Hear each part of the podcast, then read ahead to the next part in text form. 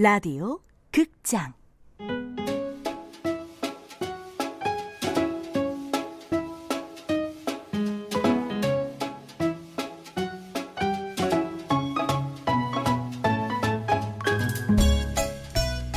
오지의 의류 수거함.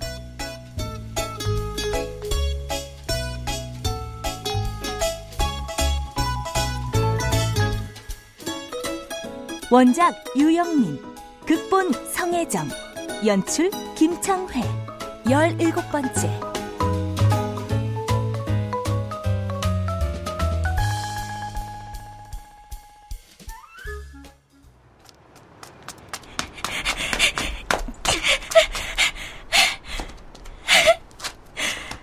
마녀와 싸우고 마녀스 하우스를 뛰쳐나온 도로시는 그 길로 심장이 터져 떨어져 나가라 내달렸다.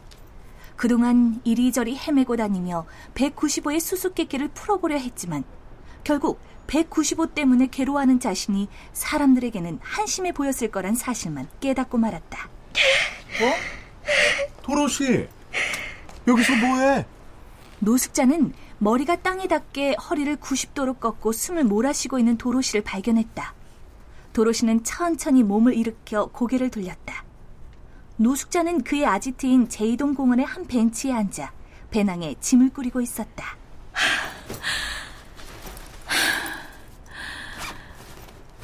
오늘은 집에 계셨네요. 노숙자는 금방이라도 울어버릴 듯한 도로시의 얼굴을 물끄러미 바라보았다. 요즘 들어 도로시의 우울한 표정을 자주 보게 되는구만. 오늘은 맨발로 흙을 밟고 걸어도 소용없을 거예요. 노숙자는 나지막이 웃더니 배낭의 짐을 마저 꾸려 일어섰다. 어디 가세요? 아, 일부러 나를 찾아온 거라면은 이거 어쩌지? 난 갈 데가 있는데. 어디 가시는데요? 가방을 휙 둘러매고 휑하니 앞서가던 노숙자는 잠깐 뒤돌아보았다. 궁금하면 따라오든가. 순간 도로시는 예전에 마마의 식당 숲에서 함께 식사를 하던 중 어디를 간다며 급하게 떠났던 노숙자의 모습이 떠올랐다. 도로시는 아주 잠깐 망설였지만 노숙자를 따라 나섰다.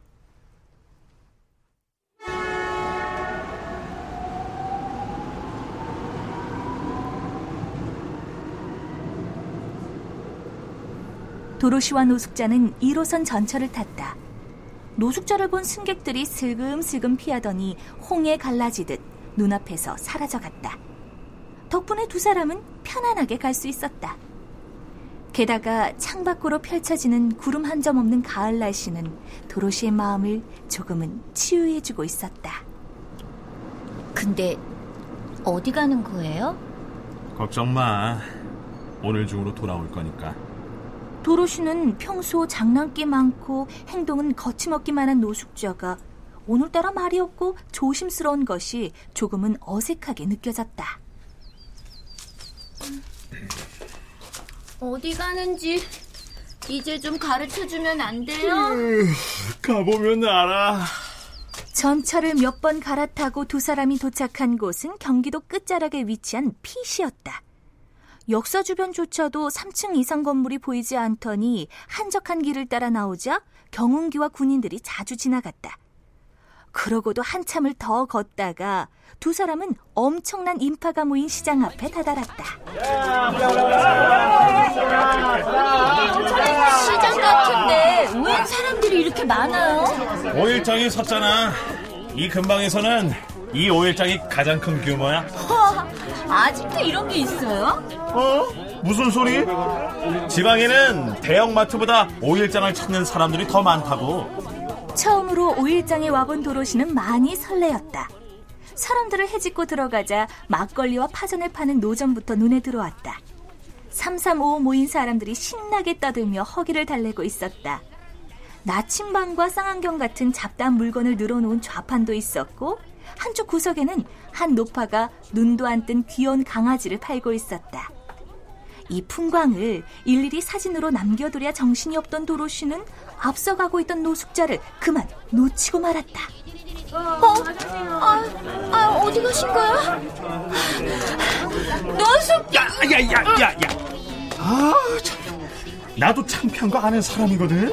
이렇게 시장 한복판에서 노숙자를 부르면 어떡해? 아이, 참, 어디 갔었어요? 노숙자가 대답 대신 검은 비닐봉지를 들어보였다. 사과와 감이 세 개씩 들어 있었다. 그러고도 노숙자는 다른 상점에서 약과와 북어포, 막걸리도 샀다. 그건 다 뭐 하시려고요? 설마 대낮부터 술 마시려고요? 가보면 알아.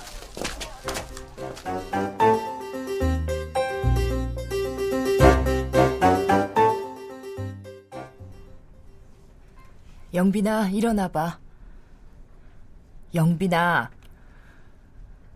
왜요? 앉았어? 무슨 일이에요? 밥 먹자. 알아서 먹을게요. 신경 쓰지 마세요. 지금이 몇 시인 줄 알아? 갑자기 왜 이러세요? 그래. 지금 너한테 가장 필요한 건 널 내버려두는 일일지도 모르지. 그동안 우리가 너무 많은 간섭을 해왔다. 하지만 영빈아, 무슨 말씀이세요? 무슨 일 있어요? 네가 이러고 있는 날부터 이게 바로 무슨 일이지? 우리 집에 이보다 더 큰 문제가 있겠어? 그런 말씀 하시려면 그만 나가세요. 더 잘 거예요. 너 도대체 왜 이래? 언제까지 이럴 거야? 이러다니요. 제가 뭘 어떻게 했는데요? 한국 돌아와서 네가 한 일을 좀 돌아봐. 낮에는 자고 밤에는 게임만 했어. 이런 생활이 끔찍하지도 않니? 제가 이렇게 되기 훨씬 전 생활이 더 끔찍해요. 그때와는 비교할 수조차 없이 지금이 편하다고요. 그렇다고 언제까지 이렇게 살 수는 없잖아. 걱정 마세요. 이렇게 사는 것도 곧 끝나요. 그게 무슨 말이니? 계획이 있어요. 그게 정말이야? 계획이 있어? 정말이니 영빈아? 네. 이번엔 진짜요. 뭔데? 어? 어떤 건데?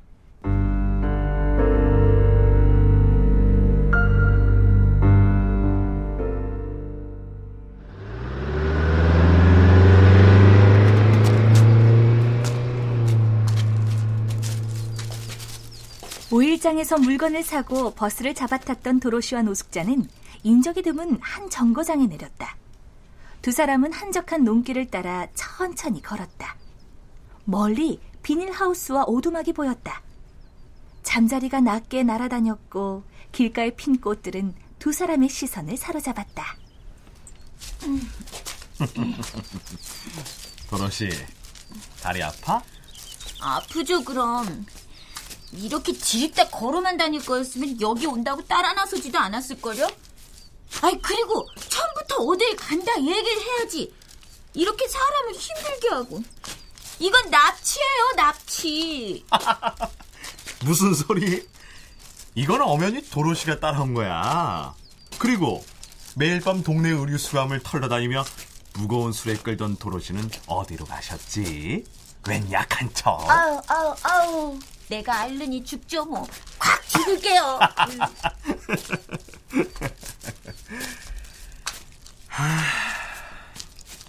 요즘 난 구제역 가축 매몰지를 찾아다니고 있어. 네? 구제역이요? 그래. 도로시는 몇 해 전 여름을 떠들썩하게 했던 구제역 사건을 떠올렸다. 연일 텔레비전에 나오던 참담하고 끔찍한 모습이 머릿속에 그려졌다. 근데 매몰지는 찾아가서 뭐 하시는데요? 위령제를 지내고 있어.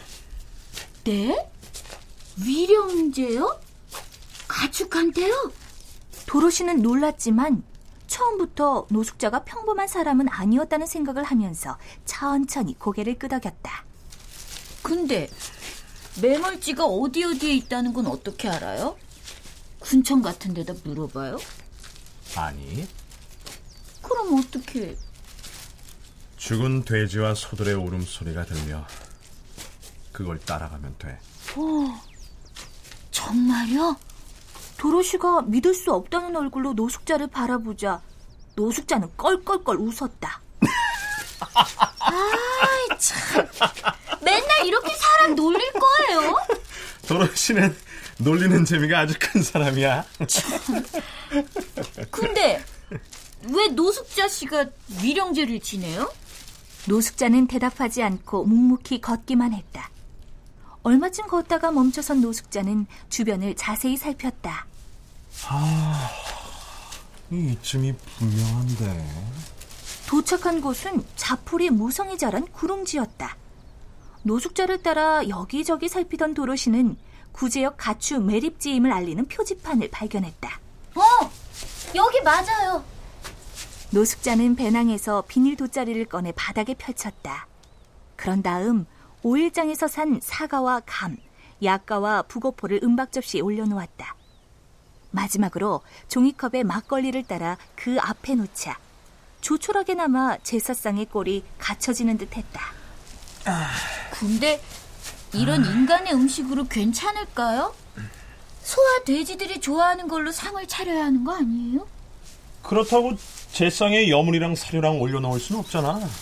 노숙자는 향불을 피우고 품속에서 작은 종이를 꺼냈다. 그건 또 뭐예요? 축혼문이야. 여기 묻힌 동물들의 죽음을 애도하는 글이지. 너희들도 하늘이 내린 귀하디 귀한 생명이거늘 우리 어리석은 인간이 너무나 큰 죄를 지었구나.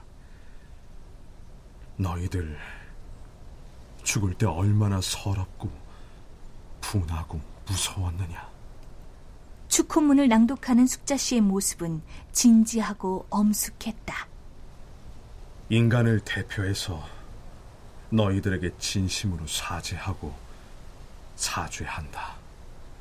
축혼문을 다 읽은 노숙자는 제상을 향해 천천히 절을 한 뒤 멀뚱히 서 있는 도로시를 돌아봤다. 뭐해? 절해야지. 저, 저도 해요?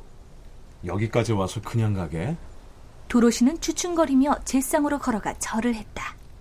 어, 이곳에 잠든 손님, 돼지님들 부디 좋은 곳에서 다시 태어나길 빌어요. 도로시와 노숙자는 위령제를 마치고 매립지가 내려다 보이는 둔덕에 나란히 앉았다. 목이 마른 노숙자는 막걸리를 컵에 따라 시원하게 들이켰다.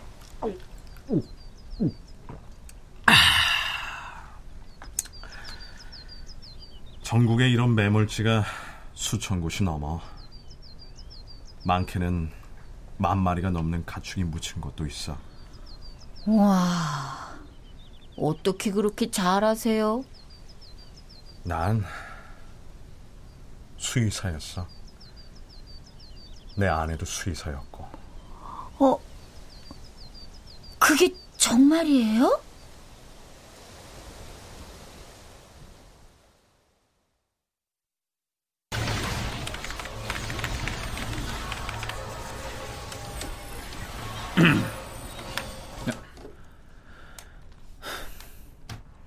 무슨 일이세요? 엄마한테 들었다. 계획이 있다면서? 네? 별거 아니에요. 글쎄 그게 뭔데? 모르셔도 돼요. 뭐? 요즘 더미시라면 어떠세요? 참, 항상 궁금했던 건데 완전히 박살난 더미는 어떻게 하나요? 무슨 말이야? 무슨 말이 하고 싶어? 아, 아버지는 그런 거 알 필요도 없으시죠. 아버지에겐 그저 더미들이 얼마나 부서지는지만 관심사니까요. 그 부서진 더미들이 어디로 가건 무엇이 되건 관심 바뀌시죠. 니까지 깬뭘 한다고 내가 하는 일을 입에 담아. 니까지 깬뭘 한다고. 예, 그럴 줄 알았어요. 제 말을 역시 못 알아들으셨군요. 아버진 늘 그러셨죠. 제 생각은 필요 없고 그저 아버지가 조종하는 대로 움직여야만 했어요. 뭐야!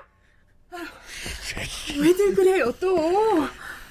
영빈아, 제발 가만히 있어. 잔말 말고 미국서 그때 다니던 학교로 돌아가. 학교에다가는 재입학 동의서 받아냈어. 거기 다니기 싫으면 전학시켜 줄 테니까 일단 미국으로 가. 가서는요? 공부해! 나이가 좀 많지만 할 수 없지. 열심히만 하면 한국에 돌아와 내가 나온 대학에 꼭 들어갈 수 있어. 아니! 무조건 가야 해, 무조건! 꼭 그 대학에 들어가야 할 이유가 뭔데요? 제가 왜 그래야죠? 그걸 몰랐어, 물어! 예, 몰라요. 모른다고요! 너이 자식 아직 정신 못 차렸어. 내 이 자식을 그냥! 195의 아버지는 분노를 주체하지 못하고 거실로 뛰어나가 골프채를 들고 돌아왔다.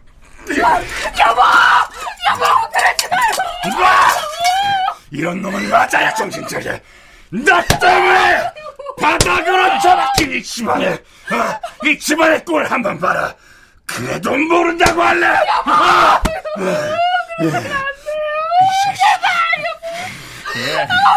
몰라요. 가르쳐 주세요!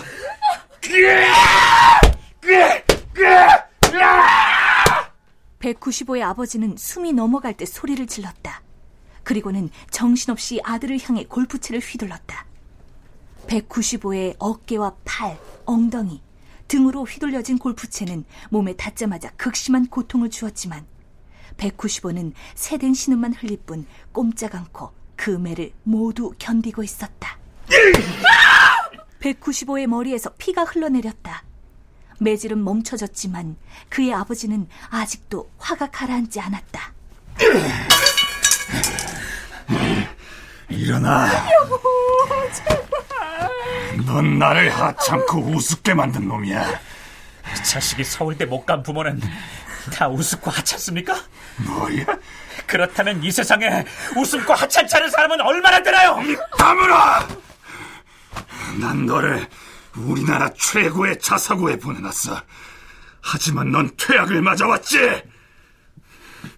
거기 보내기 위해 내가 쏟은 노력, 시간 다 무시하고 왔어. 거기다 미국까지 보내놨더니 이번엔 마약에 빠져. 그러고도 네 잘못을 모른다고. 네가 사람이야. 저는 아버지의 또 다른 실험에 쓰인 더미일 뿐이었어요. 나 아닌 어떤 더미를 썼어도 실험 결과는 똑같았을 거라고요. 제발 그만해요, 여보. 영빈이도 뭔가 계획이 있다잖아요. 믿어보자고요. 이번에 다를 거예요, 네? 자식이 매를 맞을까 노심초사하는 엄마를 195는 가슴 아프게 바라봤다. 아무것도 모르는 엄마를 그는 오래도록 자신의 눈 속에 담아두고 싶었다. 니깟 놈이 계획이 있으면 얼마나 있겠어. 난 그동안 단 한 번도 궤도 밖을 벗어나지 않았어.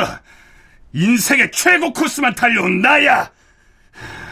그런데 그런데 네놈 때문에 난 지금 지옥에서 살고 있다고. 그나마 그나마 네가 다시 공부해서 내 모교에 들어가야 내가 얼굴 들고 다닐 수 있어. 대안은 이거 하나뿐이야. 알겠어? 대답해! 알겠냐고! 195는 아무 말도 하지 않았다. 더 이상 아버지와의 대화는 무의미했다. 195는 얼마 뒤에 거사를 떠올리자 오히려 편안한 마음이 들기 시작했다.